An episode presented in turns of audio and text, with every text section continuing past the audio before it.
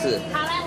拉面店老板也齐孝南，十年前来到台湾，申请到奖学金，就读台大法律研究所博士班。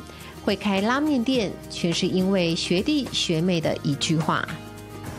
对我来说，拉面是日本人来说是里面的卤肉饭一样。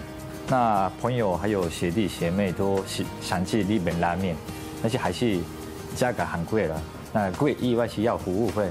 那我想要做平价的拉面。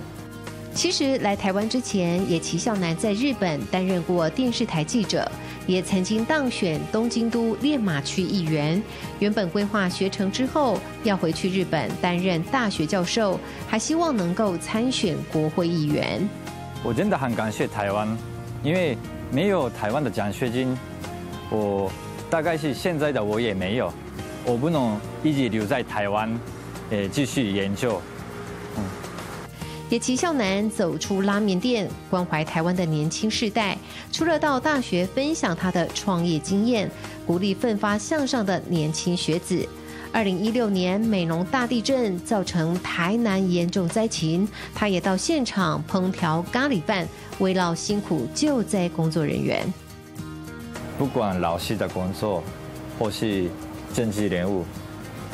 还是我想要做是需要我的地方工作。